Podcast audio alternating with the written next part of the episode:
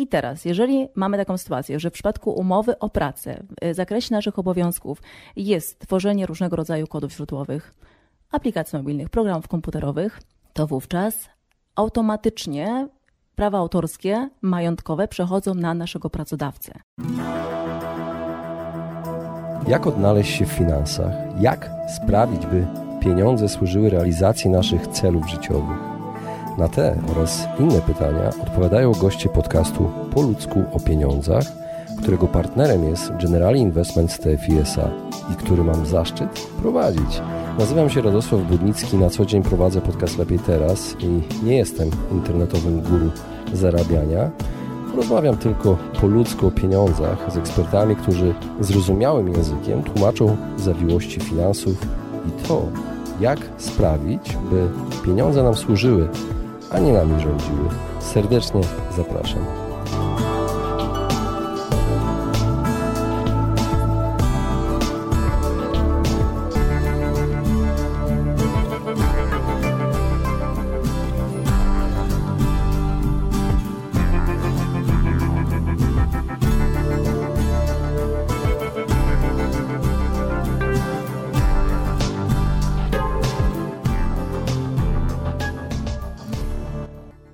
Moi drodzy, witam Was serdecznie w podcaście Po ludzku o pieniądzach. Y, dzisiaj kontynuacja ostatniej rozmowy z prawnikiem Magdaleną Miernik. Rozmawiamy o prawie własności intelektualnej i o tym, w jaki sposób przekłada się na nasze finanse prawo, znajomość tego prawa i nieznajomość tego prawa.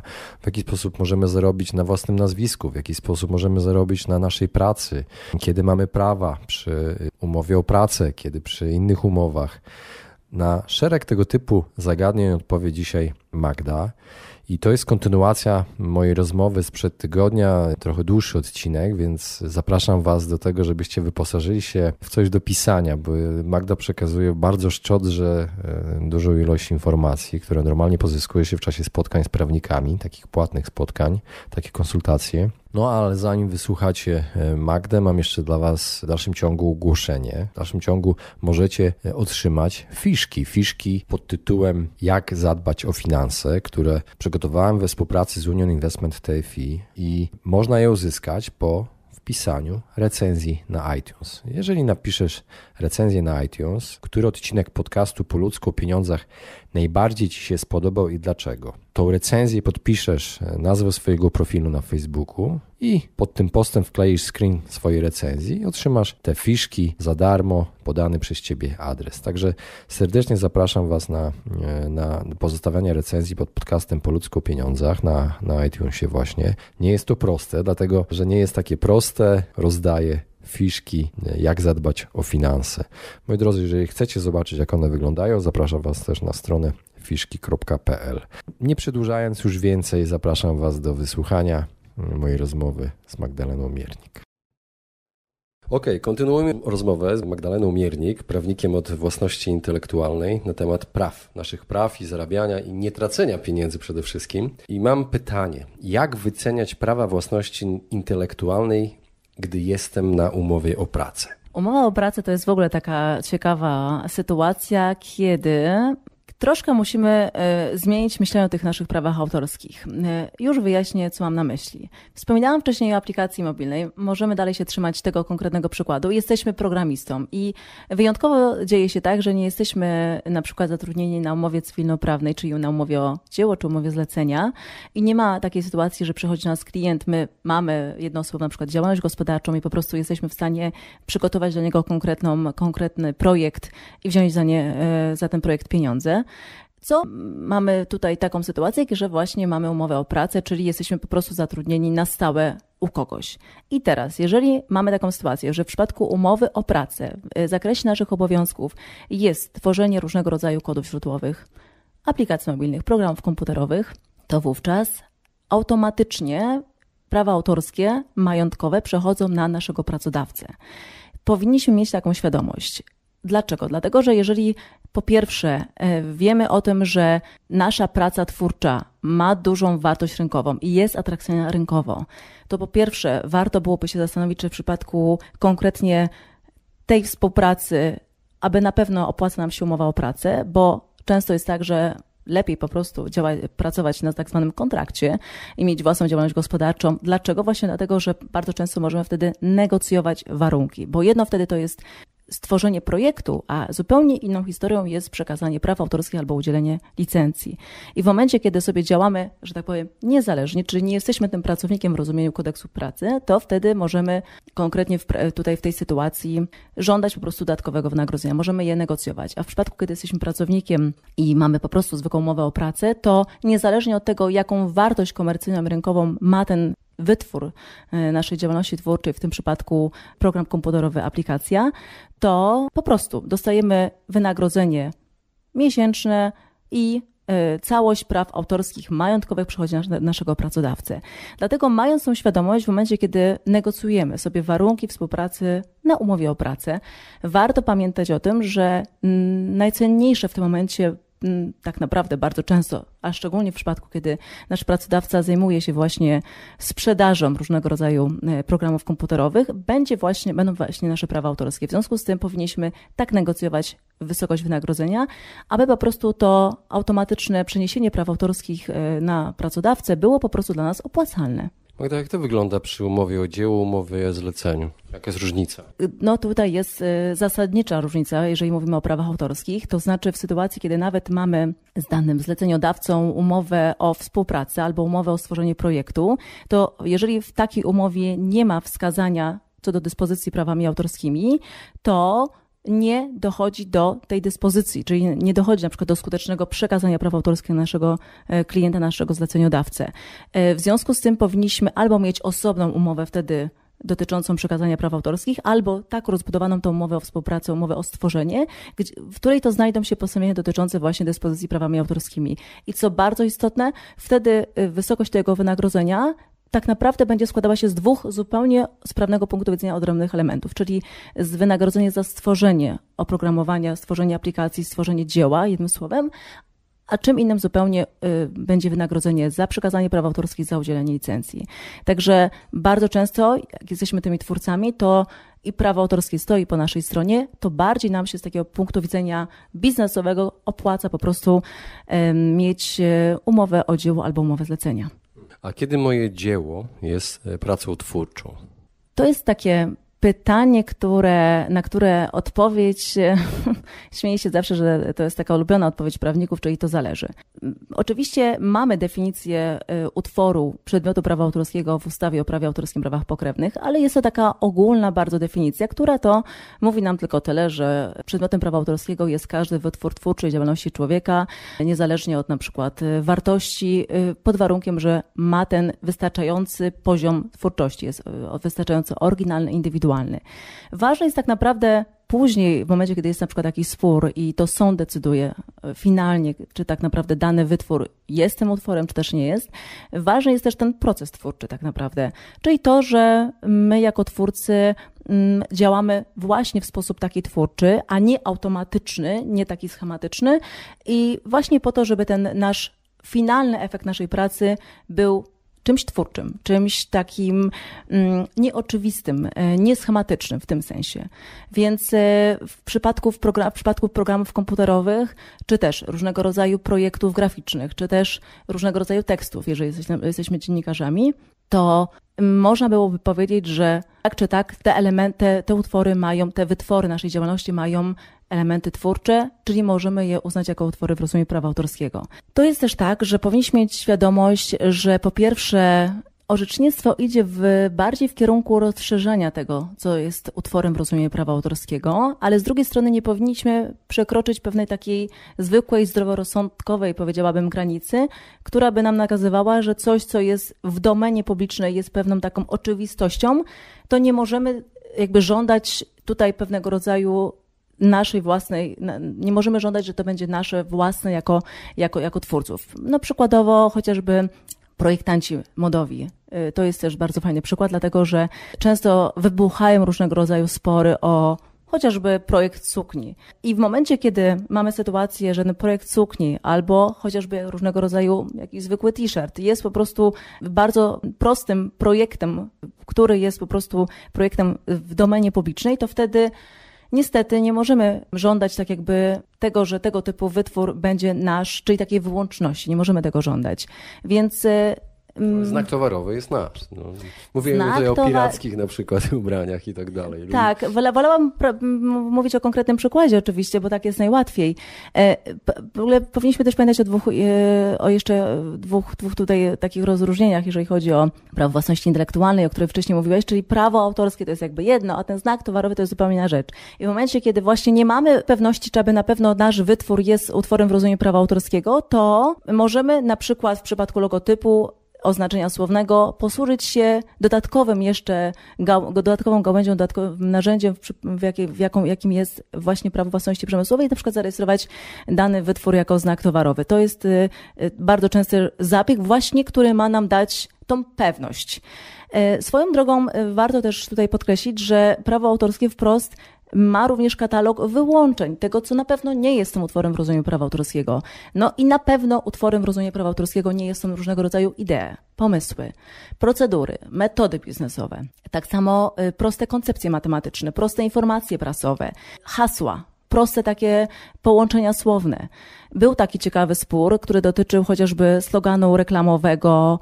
Zresztą bardzo często wykorzystuje się w różnego rodzaju kampaniach reklamowych jakieś słynne powiedzonka, chociażby z popularnych filmów, na przykład Ciemność widzę ciemność, albo z piosenek typu Baśka miała fajny bius. I akurat i w przypadku jednym i drugim były spory sądowe, konkretnie o wykorzystanie komercyjnie tego typu haseł. No i twórcy y, twierdzili oburzeni, że to są ich utwory w rozumieniu prawa autorskiego i to oni powinni dysponować prawami do tego e, konkretnego wytworu.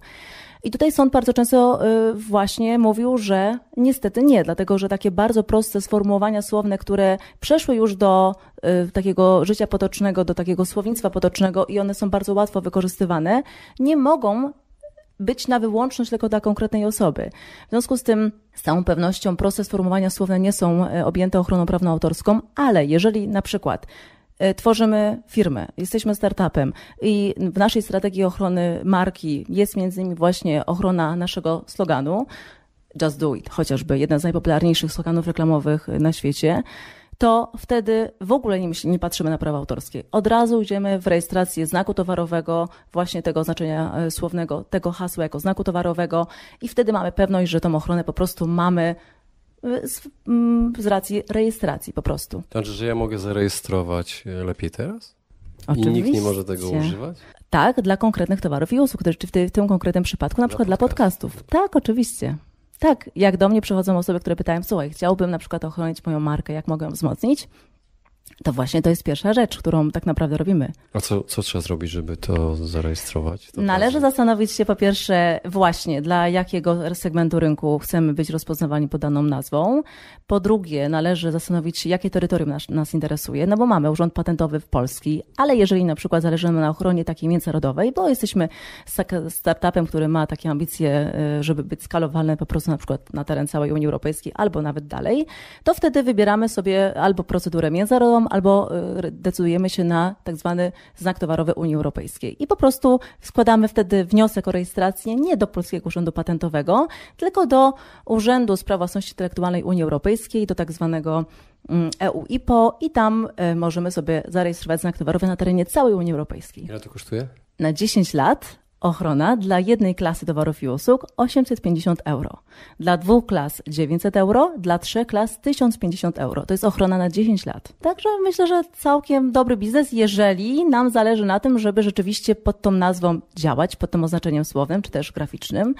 E, no bo właśnie to jest jeszcze jedna rzecz. Musimy się zastanowić, czy chcemy mieć ten znak słowny, czy znak graficzny, e, w zależności od tego oczywiście, czy mamy ten wystarczający poziom zdolności odróżniającej, bo to też jest bardzo ważne, żeby ten znak to nie był znak takiej mowy potocznej. Na przykład Apple nie mógł być zarejestrowany na przykład jako znak towarowy Unii Europejskiej dla produktów spożywczych typu jabłka czy inne owoce i warzywa, bo nie mamy tego wystarczającego poziomu zdolności odróżniającej, tak? Ale już na przykład Apple dla oprogramowań, dla sprzętu komputerowego, już tak. No tak.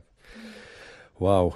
Miałem pytanie, jak mogę na niej zarobić, ale już chyba się dowiedziałem. No ten znak towarowy, tak, o którym tak. mówimy, jeżeli już taki jest, to możemy go wtedy po pierwsze po pierwsze mamy świadectwo ochronne, czyli wiemy, że aby na pewno my jesteśmy właścicielem tego znaku i to nam daje nieporównywalnie więcej takich roszczeń, kiedy widzimy, że nasz znak jest wtedy naruszany. To ma, to ma duże znaczenie potem w przypadku ewentualnych sporów, ale w przypadku, kiedy na przykład zainteresowani bylibyśmy franczyzą, bo na przykład jesteśmy taką żabką, która na początku to była jednym sklepem, a później stwierdziła, że będzie sieciówką, a teraz to w ogóle chciałaby być bardzo dużą siecią franczyzową, to wtedy jak najbardziej udzielanie licencji na wykorzystywanie takiego właśnie e, znaku towarowego ma biznesowy sens, jak najbardziej opłaty licencyjne itd. Tak itd. Tak Dobrze, mam pytanie już o pieniądze konkretne. Czy można zarobić na udzieleniu licencji na dzieło? I tu jest różnica właśnie. Powiedziałaś, czym się różni udzielanie licencji od praw, a e, które jest korzystniejsze finansowo? To zależy oczywiście od tego, jak sobie wynegocjujemy. Dla y, bardzo wielu twórców, którzy nie mają jeszcze takiej świadomości właśnie praw autorskich, często to, co tak naprawdę mogliby uzyskać na zwykłej licencji, uzyskują już przy przekazaniu praw autorskich, czyli po prostu nie negocjują. A Sapkowski co zrobił? Dał licencję? Czy... Przekazał prawa autorskie. Przekazał prawa. Przekazał prawa autorskie. Jakby tylko udzielił licencji, no to tutaj rzeczywiście moglibyśmy więcej mieć, e, e, że tak powiem, ruchów e, możliwych do, do, do działania i moglibyśmy rzeczywiście tutaj bardziej negocjować. I w ogóle jakby była to tylko licencja, to zapewne mielibyśmy wtedy jakieś opłaty licencyjne co miesiąc. Wszyscy będą tego licencję chcieli.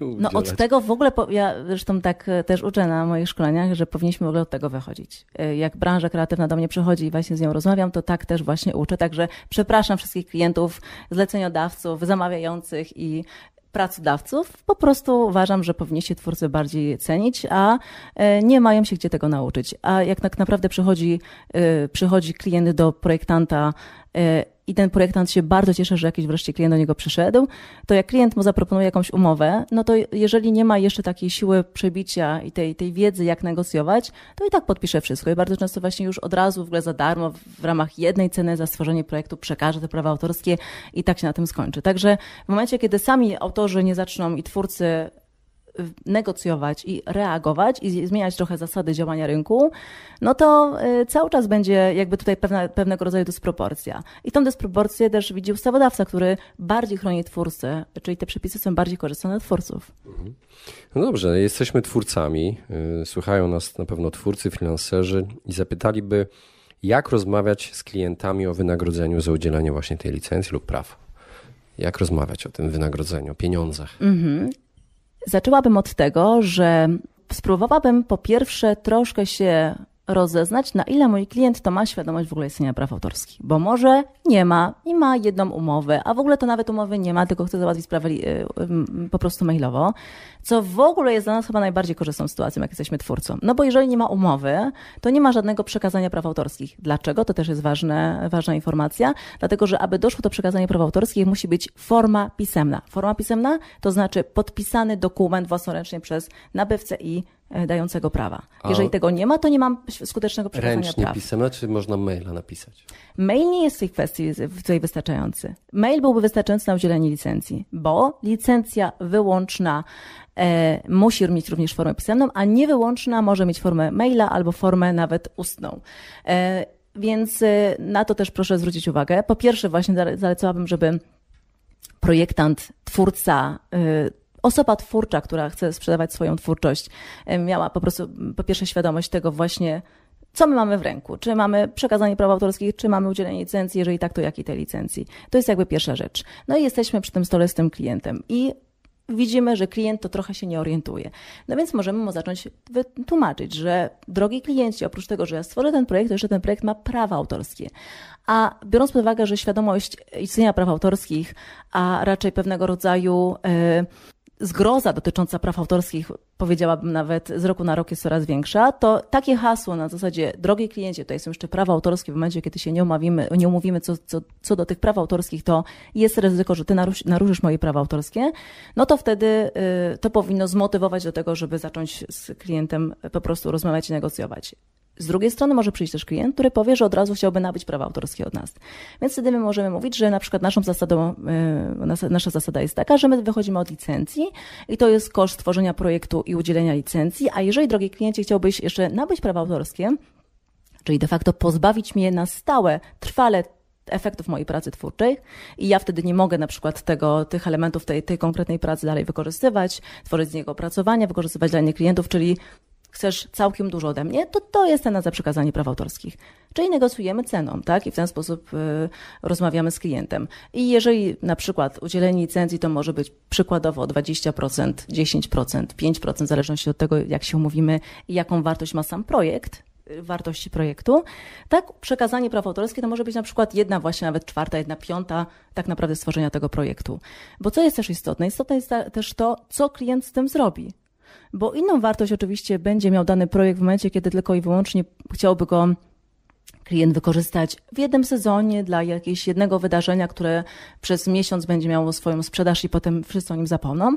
A czym innym, jeżeli to będzie logotyp, który później będzie podstawą całej identyfikacji wizualnej, całego, całej strategii yy, rozpoznawalności marki, na przykład na na wszystkich kontynentach, to zupełnie wtedy mamy inną wartość tego naszego projektu i inaczej możemy wycenić nasze prawa autorskie. W ogóle dobrze, że pojawiła się ta historia z Sapkowskim. Wydaje mi się, że wiele osób zacznie się tym interesować i szkolić i, i będzie się pewnie zgłaszało do ciebie że w tym kierunku się szkolić. Sapkowski to jest jedna historia. Druga historia, która bardzo widzę ludzi tutaj elektryzuje i zmusza trochę do zastanowienia się, czym są te prawa autorskie, to jest reforma prawa autorskiego.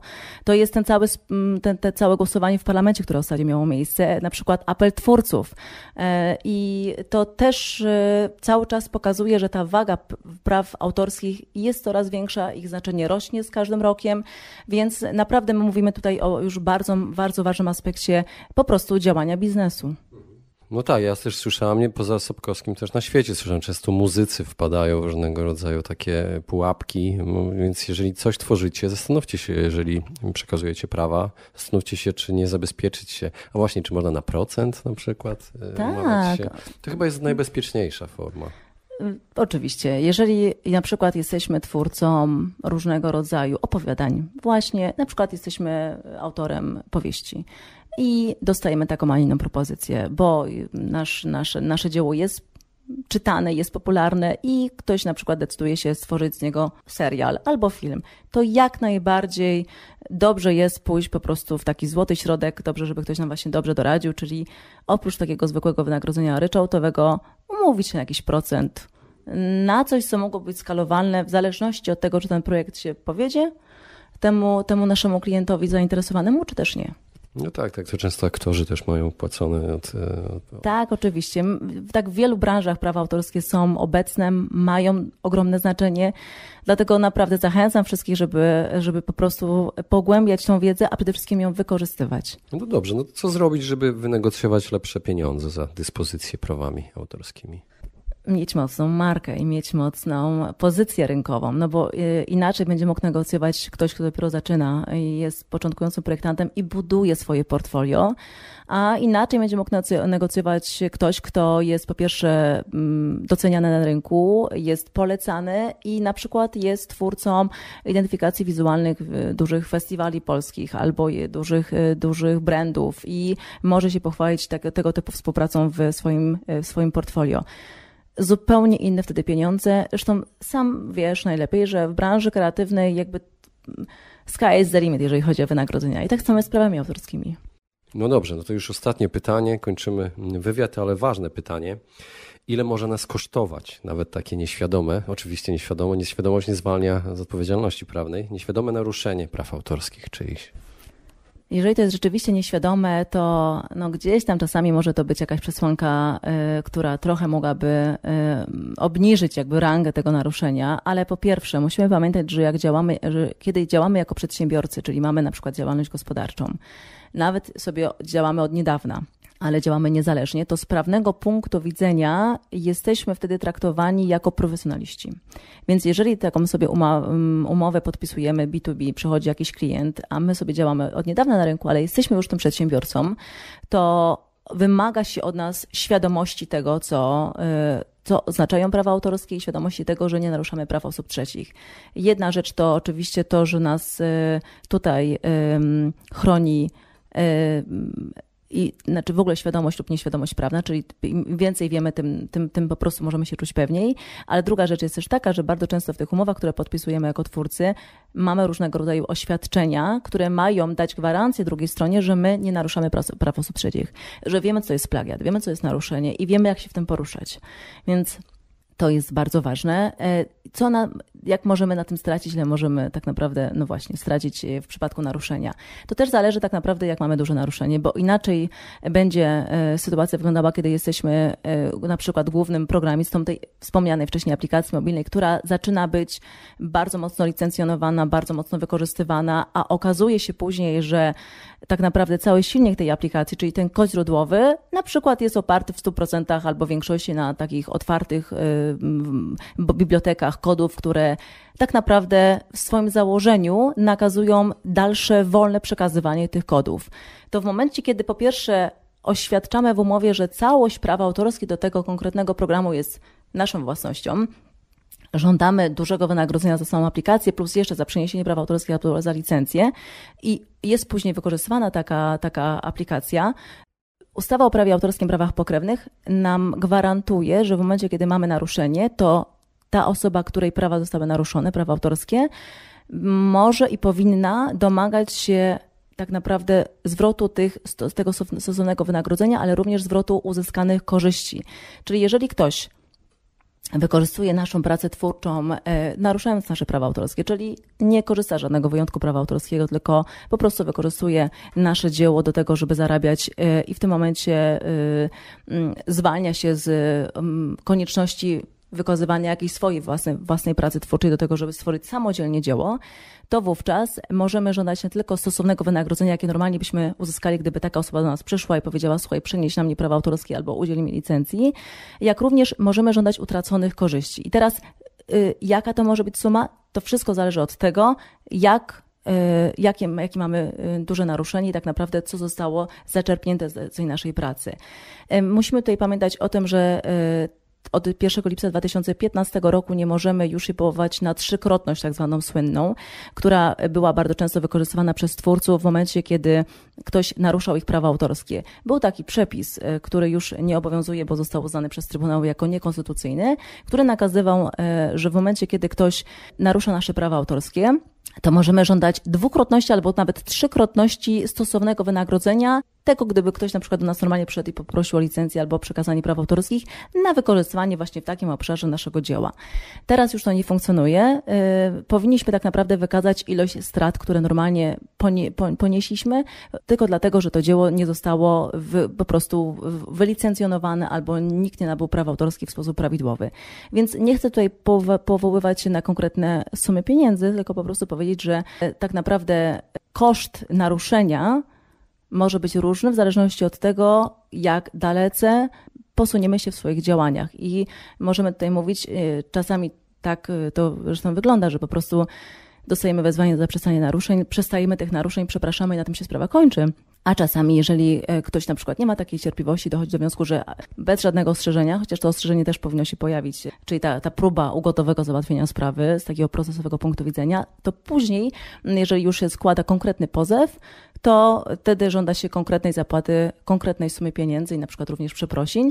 I wtedy rzeczywiście te koszty, po pierwsze sądowe, które musimy ponieść po to, żeby się e, tłumaczyć z naszego naruszenia, to jest jedna, jedna rzecz, a druga to są oczywiście te e, na przykład zasądzone odszkodowanie, które będziemy musieli zapłacić za to, że na przykład nie wiedzieliśmy, że wykorzystujemy y, coś, co jest albo na otwartej licencji, albo jest y, w ogóle nie naszą własnością. Także powinniśmy bardzo na to zwracać uwagę. Powinniśmy pamiętać, jak kiedy tworzymy dzieło, z jakich elementów je tworzymy, czy na pewno mamy 100% praw autorskich. Jeżeli mamy wątpliwości, konsultować się, jeżeli y, możemy w ogóle sobie na to pozwolić, a jeżeli nie, to tylko i wyłącznie korzystać po prostu z bezpiecznych źródeł i z autorskich dzieł. Już długo trwa ten wywiad, ale mam ochotę ci już po prostu zadawać tyle pytań, bo ja fotografem y, jestem też. Byłem fotografem ulicznym i robiłem zdjęcia, wiesz, takim y, osobom. No widziałam twoje zdjęcia nawet. No i zastanawiałem się właśnie, jeżeli ktoś zobaczyłby się na takim zdjęciu, które potem pojawia się na, na, na wystawie, powiedzmy, i widzi siebie, a to zdjęcie jest na wystawie. Ja jestem na, na ulicy i wiem, że to już w ogóle jest poza tym, ale chciałbym wiedzieć, czy taka osoba może od razu podać mnie odszkodowanie, czy najpierw powinna mnie uprzedzić? No jest taka zasada w polskim prawie cywilnym procesowym, żeby jednak dążyć na początku do tego ugodowego załatwienia sprawy i w momencie, kiedy to, ta ugoda, e, to poza, że tak powiem, pozasądowe doprowadzenie do rozwiązania nie będzie skuteczne, to wówczas wtedy możemy e, rzeczywiście iść już na drogę sądową i po prostu złożyć pozew. Twoje pytanie jest bardzo ciekawe y, i z takimi pytaniami bardzo często rzeczywiście się spotykam. Y, no bo prawo do wizerunku to jest jak najbardziej y, ważne prawo. Tak jak powiedziałam wcześniej, to jest jedno z dóbr osobistych naszych, ale również o prawie do wizerunku mówi nam ustawa o prawie autorskim prawach pokrewnych. I jeżeli naszym celem jest zarabianie na przykład na czymś wizerunku i na to nasze zdjęcie konkretnie, nawet robione po prostu jako, jako taka fotografia uliczna, miało być potem wykorzystywane na przykład do jakichś reklam albo do wykorzystywane komercyjnie na przykład jako okładka jakiejś książki albo jako, jakoś, jako pocztówka, to zdecydowanie należy koniecznie uzyskać zgodę, bo wtedy się bardzo, bardzo narażamy. Są takie wyjątki, które można byłoby mm, tutaj podpiąć pod ogólne sformułowanie jakby wolność tej wypowiedzi artystycznej. Zresztą były różnego rodzaju tego typu przypadki. Pamiętam, że o tym kiedyś pisałam. Nawet jednego artysty, który wprost brał zdjęcia z Instagrama różnego rodzaju osób, obcych mu oczywiście osób i potem tworzył z tego różnego rodzaju piękne kolekcje, które potem były możliwe do zobaczenia w galeriach. No i wtedy pojawiło się od razu pytanie, no zaraz, ale co z prawem do wizerunku? No i tutaj też się podzieliły głosy, bo niektórzy uważali, że to jest wyróżnienie, że oni są akurat na na tego typu zdjęciach i potem można zobaczyć te zdjęcia w galerii, a inni uważali, że rzeczywiście to prawo do wizerunku zostało naruszone i e, mają roszczenia. Uważałabym, jeżeli chodzi o wizerunek, mówiąc najprościej, naj, naj, naj, najogólniej i po prostu, jeżeli tylko mam możliwość jakkolwiek bym uzyskała zgodę. Czasami naprawdę, jeżeli chodzi o taką fotografię uliczną, wystarczy e, nawet nawiązać kontakt wzrokowy z daną osobą, zapytać, czy można. No czasami jest tak, zresztą, że to jest takie oczywiste. Jeżeli ktoś widzi, że mamy aparat, my do tej osoby się uśmiechamy i ta osoba uśmiecha się do nas i nam skinie głową, to mamy takie zielone światło. No ale jeżeli ma, ma to zdjęcie potem być wykorzystane na przykład na okładce jakiejś książki, to poszłabym już i uzyskała zgodę najlepiej na piśmie. Dziękuję Ci bardzo. Bardzo dziękuję również.